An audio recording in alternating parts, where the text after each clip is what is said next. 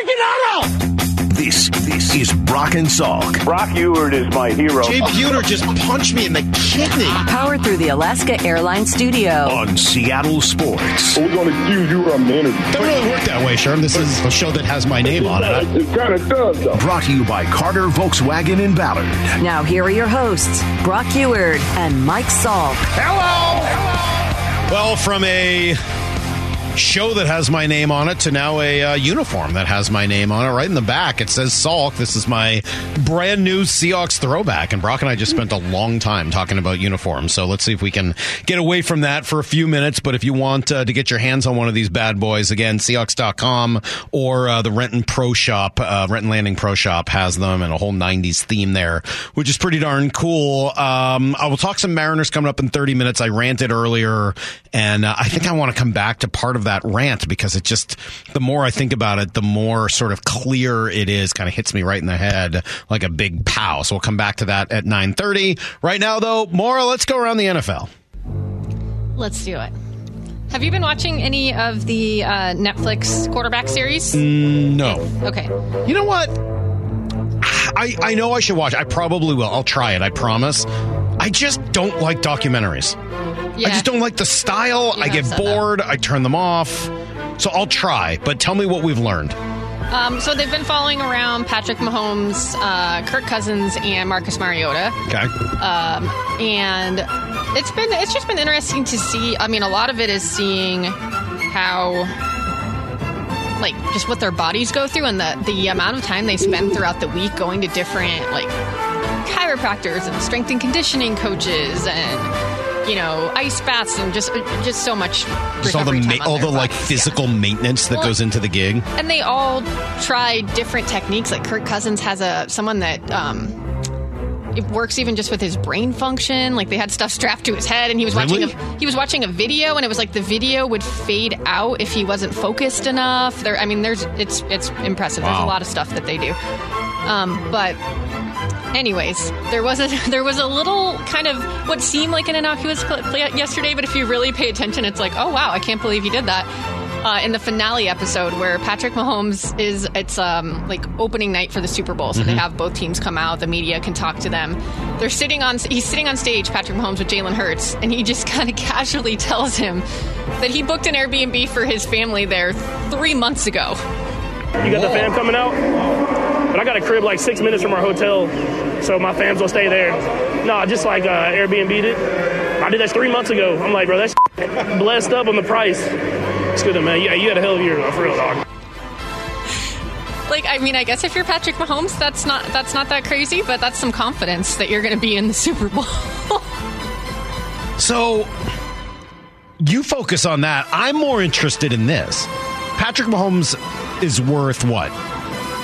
Hundreds Oh, of millions yeah. of dollars? Yeah, like he cares about a price increase.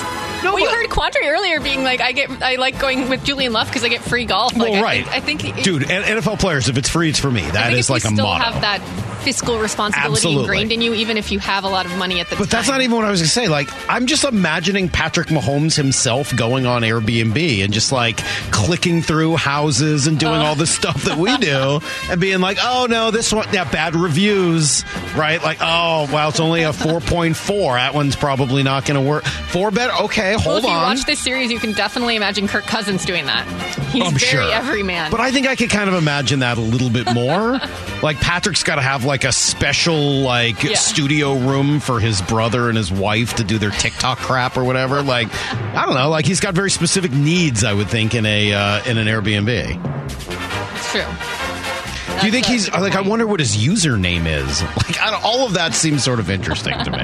I wonder if there's like a more high end, uh, like A high-end Airbnb? Of, uh, Airbnb, yeah. Maybe yeah, like do you think he has to deal like, with the price filters where he's like, oh, I'm not going over three fifty a night or whatever? Like, okay, that's cool. So I just thought that was a fun. A lot of confidence. Uh, and then uh, we'll move into our guy Aaron Rodgers. We love talking. I saw Aaron wearing his new Jets uniform. Yeah, did it look weird? A little bit, yeah. Yeah. Yeah. Uh, well, he's already made it clear that he is annoyed about the Jets being chosen for Hard Knocks. Listen, one of the only things I like about Hard Knocks is the voice of God who narrates it. Live. I hope I get to meet him. But look, you know, I understand the, the appeal with us. Obviously, there's a lot of eyes on me, a lot of eyes on our team, a lot of expectations for our squad. So uh, they forced it down our throats, and we got to deal with it.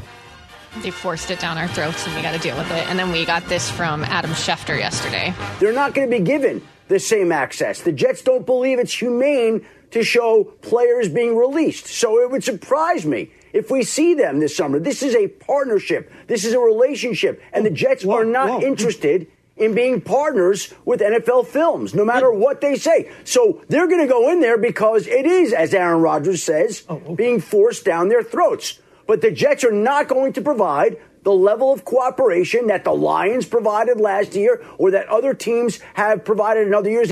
Hmm.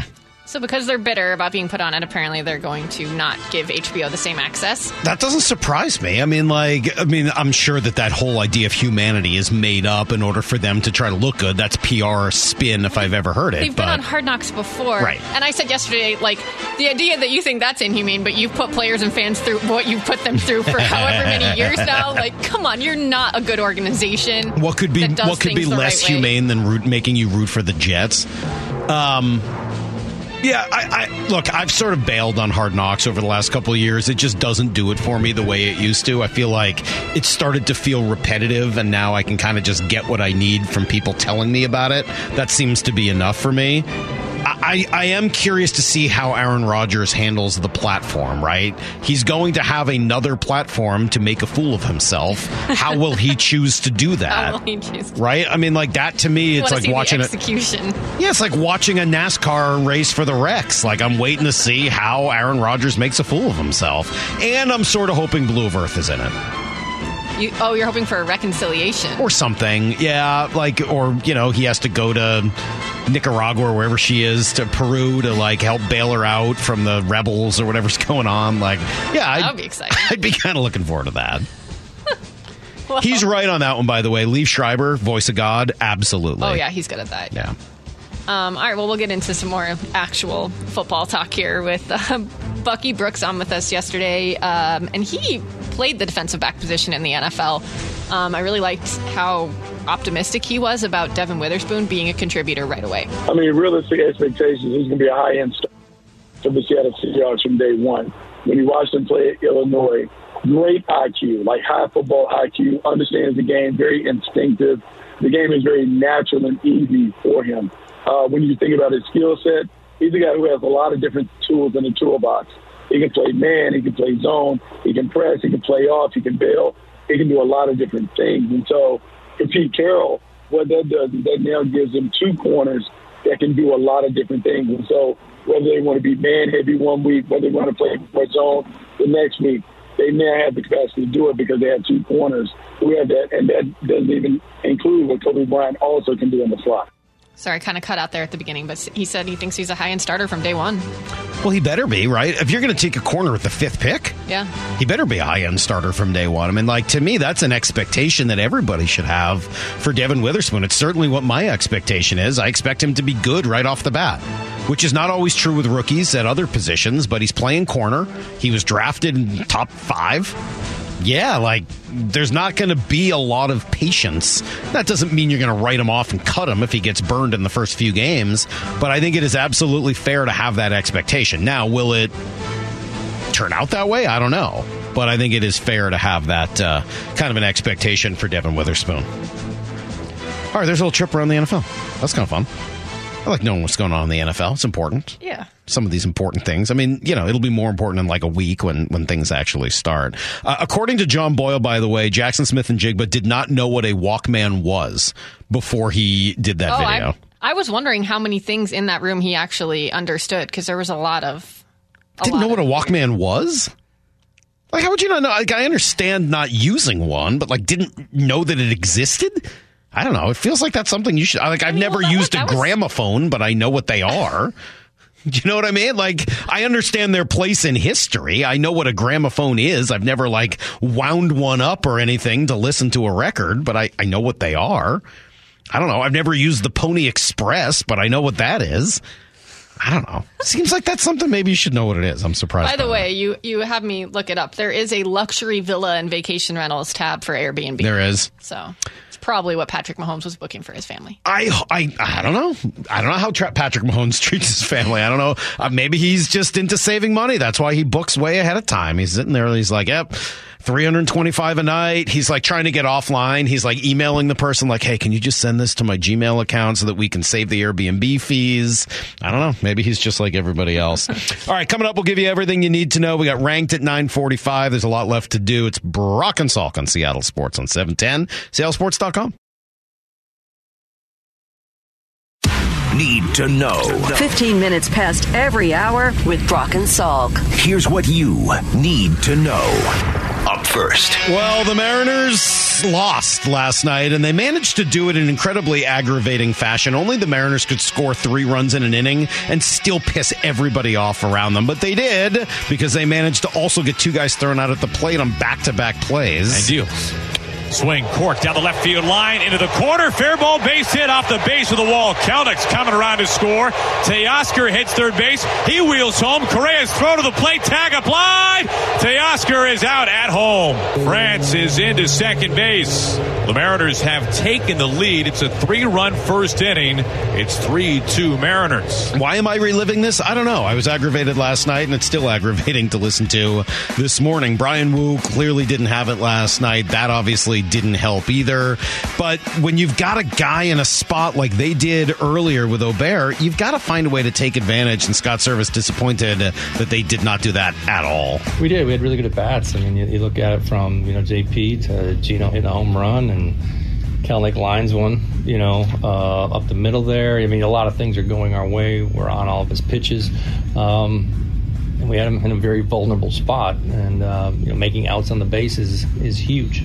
It just gets him off the hook, and we allowed him to get off. We, gave him an opportunity to, to, get off the hook, and then he got some rhythm going, and got his normal you know, change up and breaking ball going after that, and it was a struggle for us. It certainly was, and it just this team's give up factor is way too high, and you got to see it again last night. They just seemed like they gave up, right? Oh, well, we've gotten two guys thrown out at the plate, and our starter's probably not, you know, at his best tonight. Let's throw a ball into center field. Let's not catch a ball at the wall. Let's, I mean, it just, it seems like it just spirals on them and their ability to come back. I mean, it was only a four run game at that point, and yet it felt completely over. I think not just to us, but to them in the dugout as well. You can't win that way. And it's even harder when you've put so much pressure on yourself now to do well in this homestand. Well, guess what? You're two and three. You could probably only afford to lose three out of 10 on this trip or on this homestand. And so now you put yourself in a spot. I can do some quick math where you probably are going to have to go five and five and zero oh just to make this homestand marginally successful.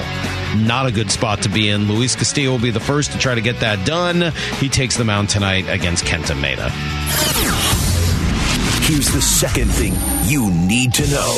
Well, when you draft high school kids, it can be sometimes a little bit harder to sign them, but credit to the Mariners, they've gotten it done. Even though their first three picks this year were all high school kids, they were able to get all of them signed. In fact, Jonny Farmelo is going to sign today as uh, the final uh, big name to get done. So that's great news for them. We talked to Scott Hunter earlier this morning. He's pretty excited about the kids they have Colt Emerson, of course, and Tai Peete, etc.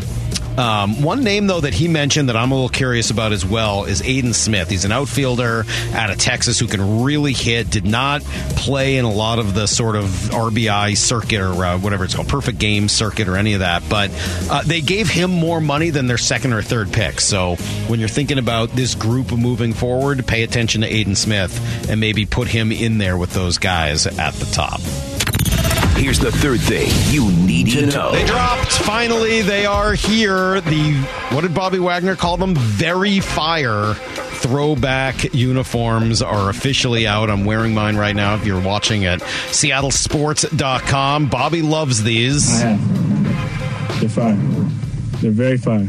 They could be great if they were black, but we won't go there. Yeah, well, they're not black. They're blue with gigantic white numbers. And you know what? I kind of like them. They look pretty good. You can get them at uh, Seahawks.com or at the Renton Landing Pro Shop where they're doing a whole 90s throwback vibe. All right, there you go. That is Everything you need to know, and we do that quarter past every hour here on the Brock and Salk Show. Yeah, it's worth watching the Jaxon Smith-Njigba video the Seahawks posted and, and see all of that. That's pretty cool. It has been, um, you know, I know it's sort of July, so maybe that's why ancillary issues maybe come to come to be like the forefront a little bit more. But what I mean, just while I was gone, Rick Rizzs.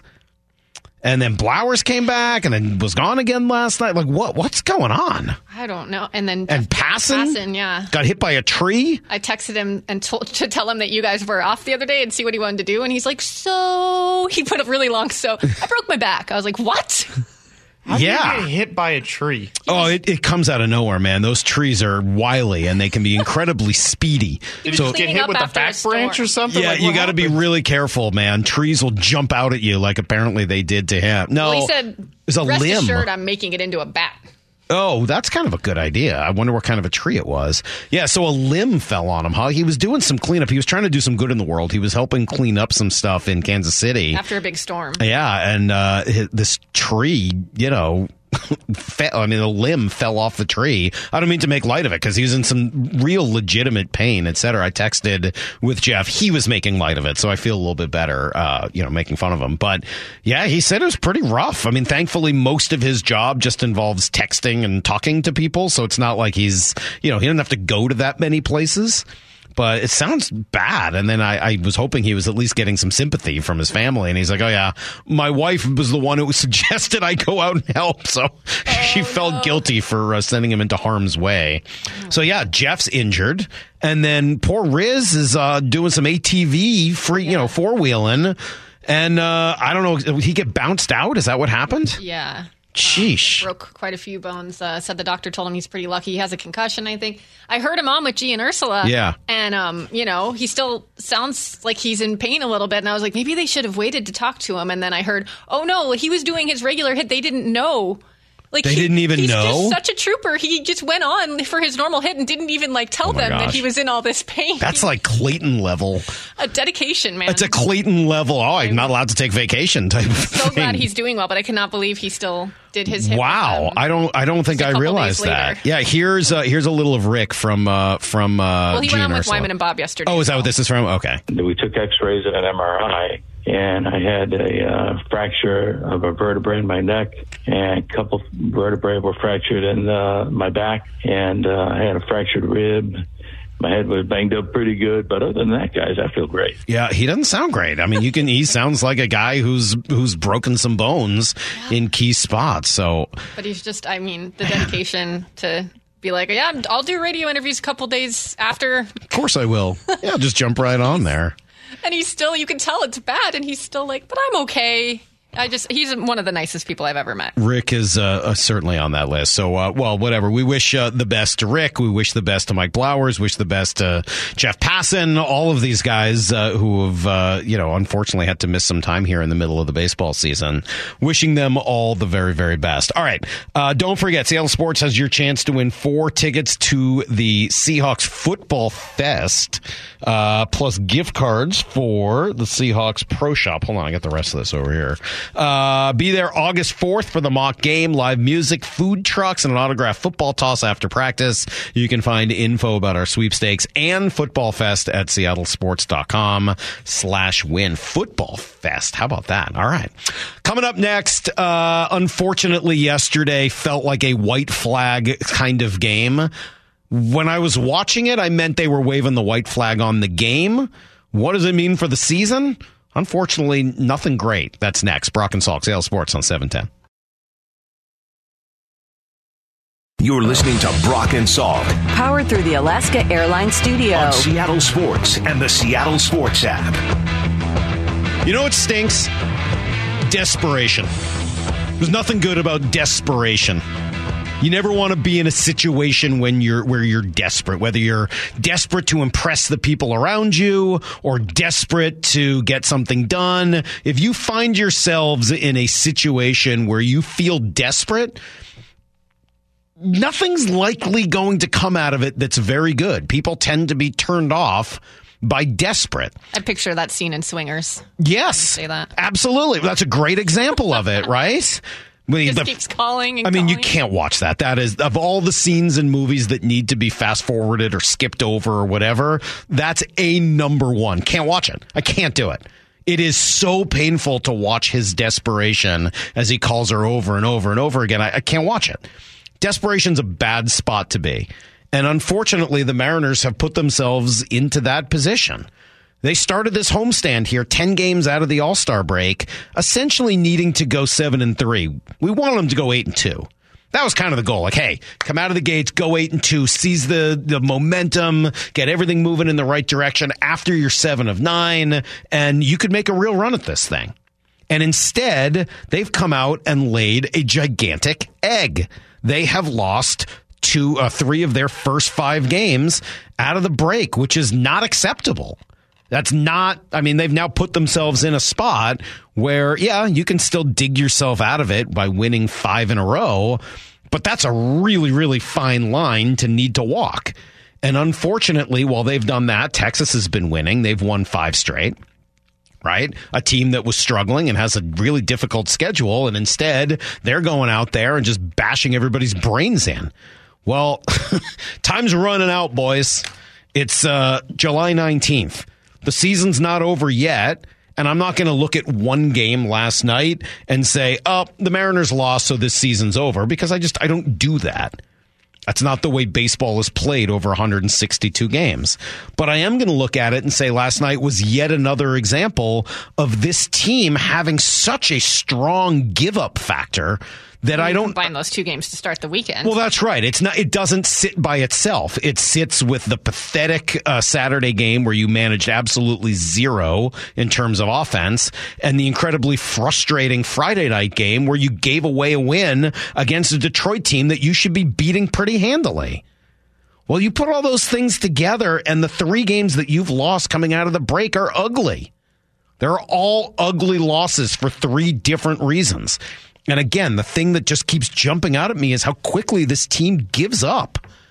They don't have a lot of confidence. At least they don't play with it.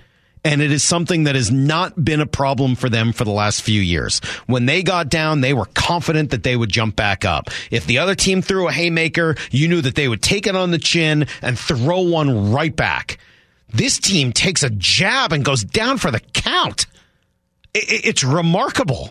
It's like playing Glass Joe at the beginning of Tyson's Punch Out. One punch and he's wobbling back and forth. I- It, it, it, it, is unrecognizable to what we've seen the last couple of years from the Mariners. They have had absolutely no fight, no punch, no ability to take a punch, and no ability to counter punch. I I don't know why that's happened this year. I don't know whether it is coincidence or if there are specific players attached to it or if it just kind of spiraled and got away from them and all of the sudden they kind of threw their hands up and were like, oops, we waited too long and now we're toast and we don't feel good about it. I don't know what it is. But I think that's the thing that has really bothered me and disturbed me most watching them. And you want, you know, you just go through this week, right? I, I just look at last night. They get they get two guys thrown out at the plate in one inning. Shocking, by the way. Absolutely shocking that that can happen.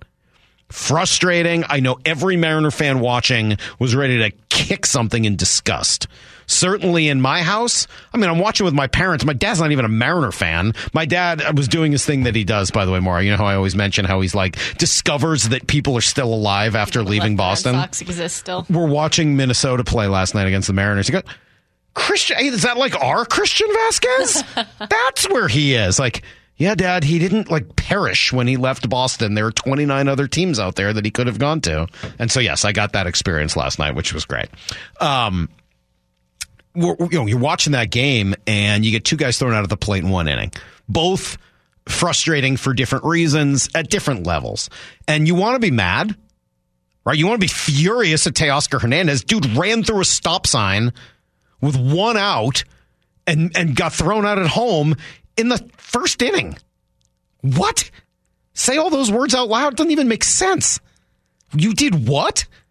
And then you kind of remember, like, well, this team doesn't score any runs.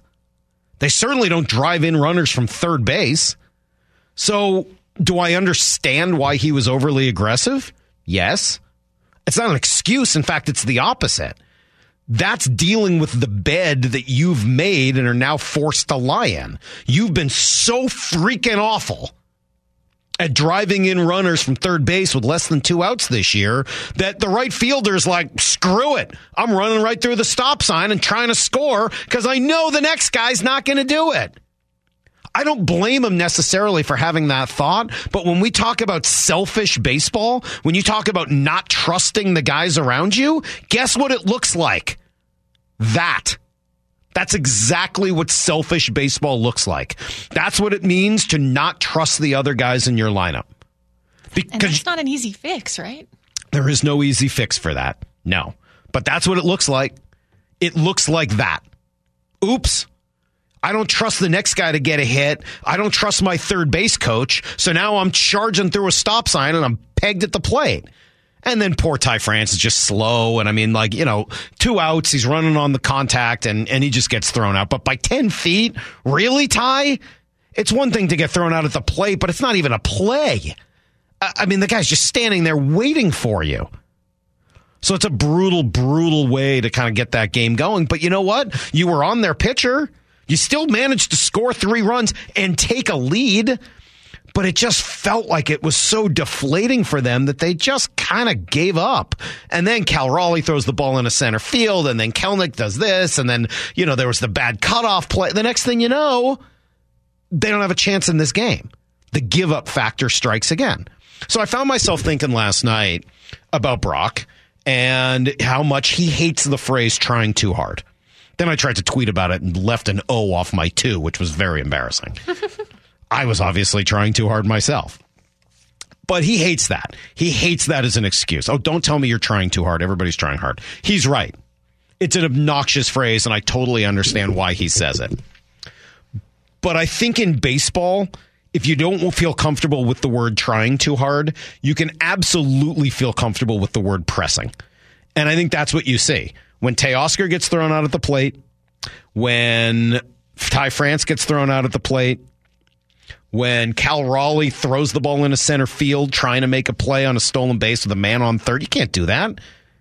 You don't have to get the guy out at second, but you have to make an accurate throw. That's the rule. But he gets overly aggressive. And then he compounds the problem in the next inning, trying to make up for it by swinging at the first pitch and popping it up right? When you're Jarred Kelenic and you're diving for a ball against the wall, when you're Ty France and you're maybe letting the ball go through because you're pressing to try to let it get to the plate rather than cutting it off and throwing it to second and nabbing the runner. All of those things come from pressing. All of those things are conditions of gripping the bat too tight, whatever phrase you want to use. If you don't like trying too hard, I get it. But pressing, feeling the need to overcompensate, right? It's like a guy in his 60s buying a convertible red sports car. You're trying to overcompensate for something. And and that's what the Mariners look like right now. They're trying to overcompensate. Well, what do you know about the guy who buys that shiny red sports car in his 60s? What is he usually suffering from?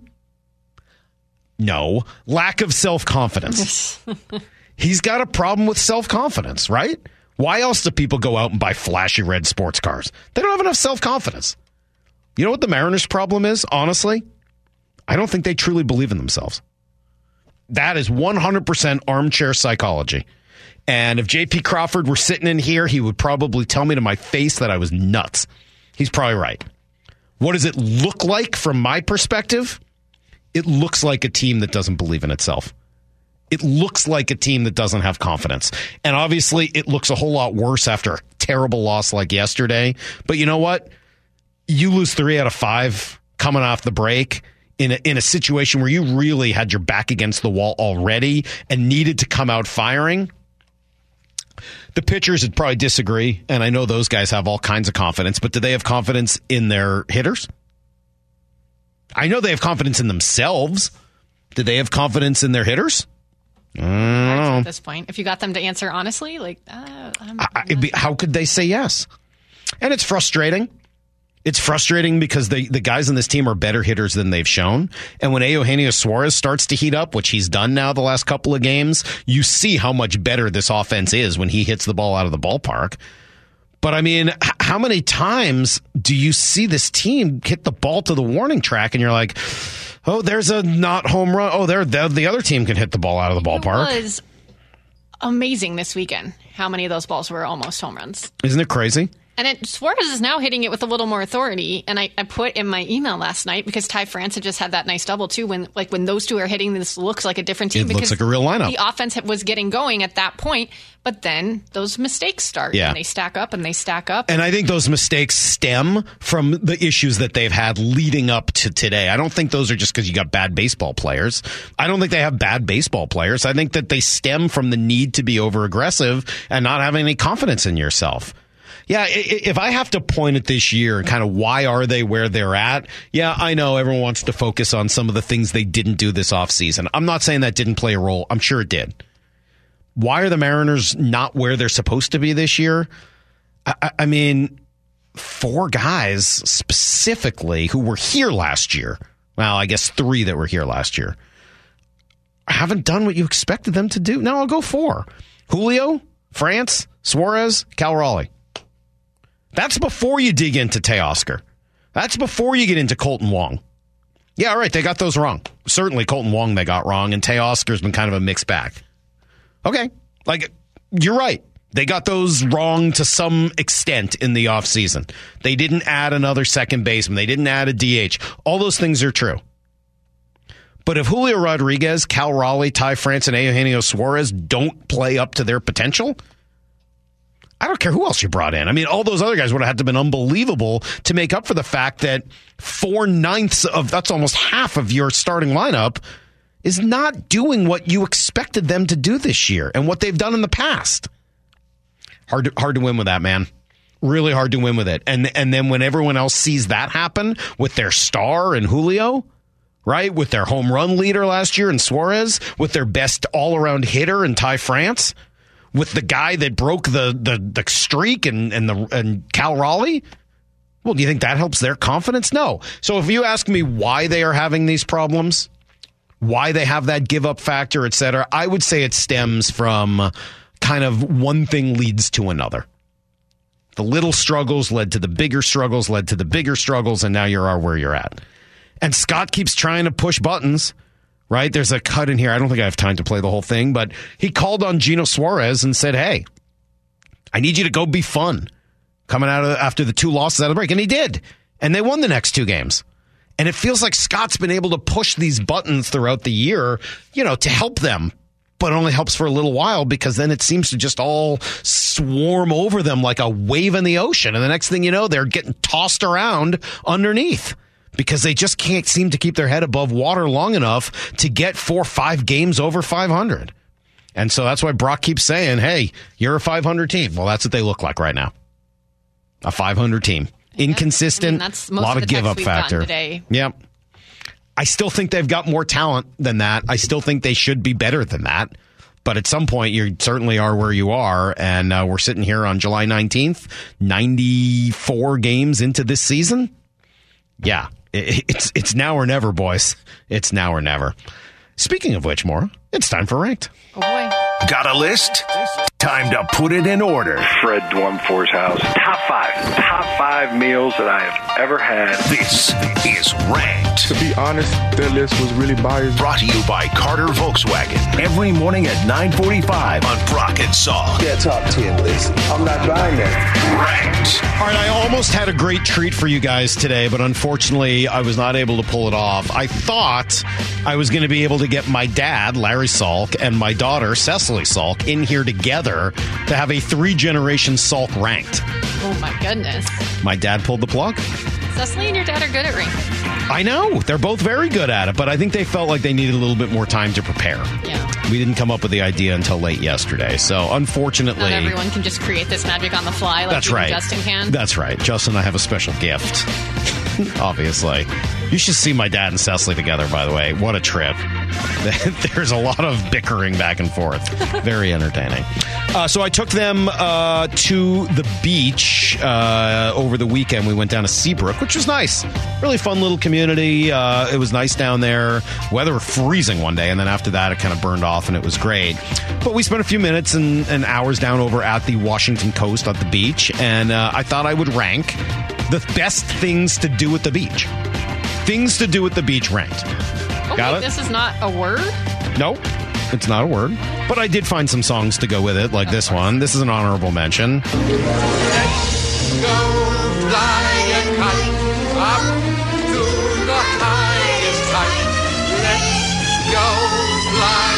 All right, that's enough Mary Poppins for I was me. say you don't even like Julie Andrews or Mary Poppins. I know. I do like Dick Van Dyke, though. Let's get don't get it Okay. twisted. I love Dick Van Dyke.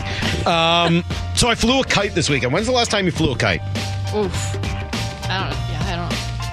Do you think Not the- even sure if I ever actually really. I think I've been around say? when other people are flying them. I don't think I've done it. Flying a kite not that easy, right? It takes a lot of time to get it up and going, but I, I was able to finally get it done because Cecily really wa- really wanted us to.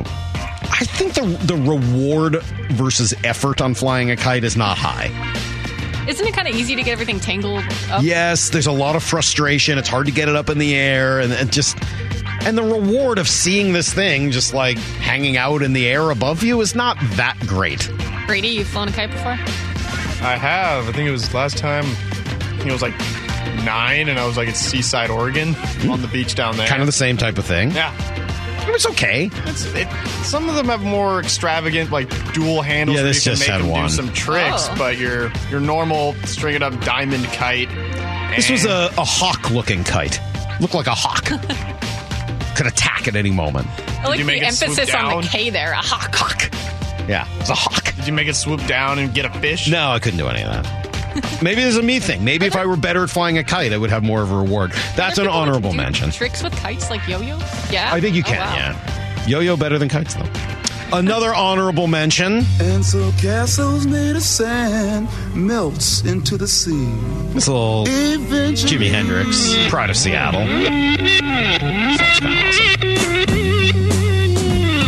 Making sandcastles, honorable mention, another thing where the reward is not great. You end up just getting so covered in sand yourself that you can never get it all off. I used, Sandcastles are overrated. I used to go to uh, Puerto Vallarta every year for a while in my early 20s because I had some friends that their family had a timeshare out there.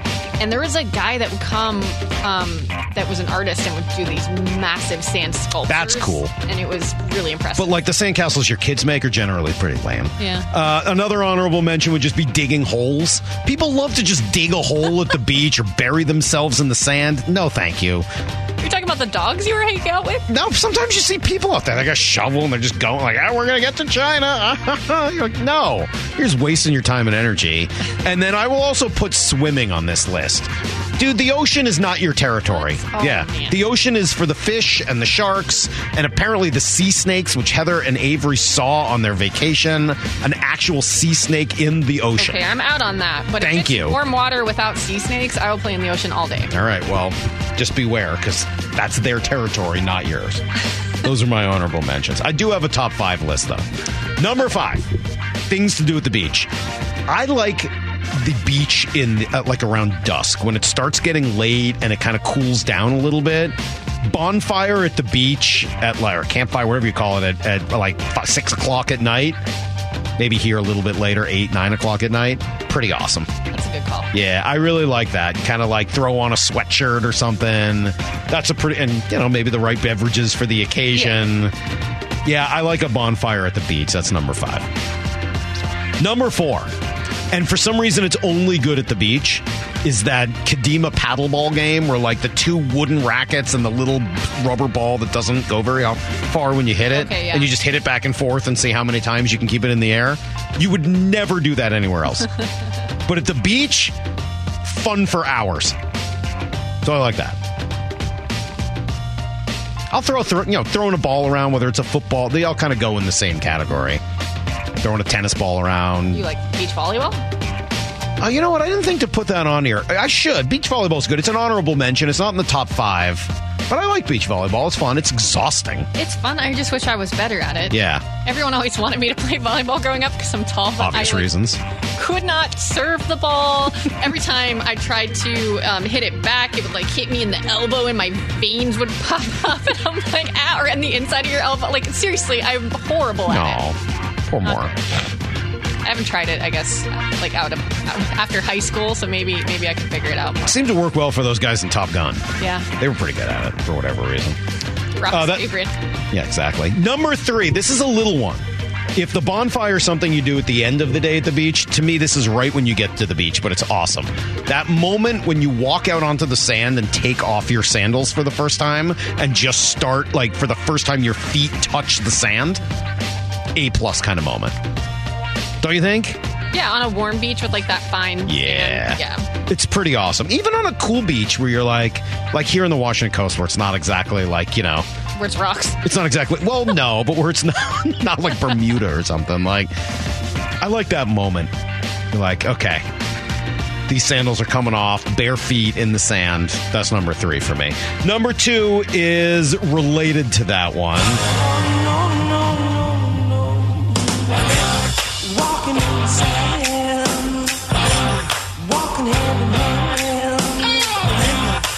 It's a little Aerosmith covering somebody. I think the Ronettes or somebody like that. But that's Aerosmith. Remember walking in the sand. I like a good beach walk. Just walk like a mile or two down the beach and walk back. It's different from walking anywhere else because you got a bunch of different textures. You can do the like just into the water walk. You can do the wet sand that's kind of hard packed walk. You can get up to the dry sand that's harder to walk in. You're literally like, I'm Mike Salk and I enjoy long walks on the beach. I like a good long walk on the beach. Yeah. It's one of those cheesy things that's actually good. okay. Yeah, that's what I would say if I were on the, the dating game. like we long just- walks on the beach. We just got a text that one of the I can't I, it went away. I don't know what area code, but it said one of their favorite things to do at the beach is survive. Yeah, that's fair. Dude, there's any number of things that can kill you out in that ocean. Because number one for me, and Maura, I think this is for you as well, just lie there. Oh, yeah. Just lie there in the sun and nap. Sip a cocktail and get a tan. That's my favorite on, on a warm beach. Yes. Washington Coast, less of that. So you have to kind of take some matters into your own hands. But there you go. That is uh, things to do at the beach ranked. How about that?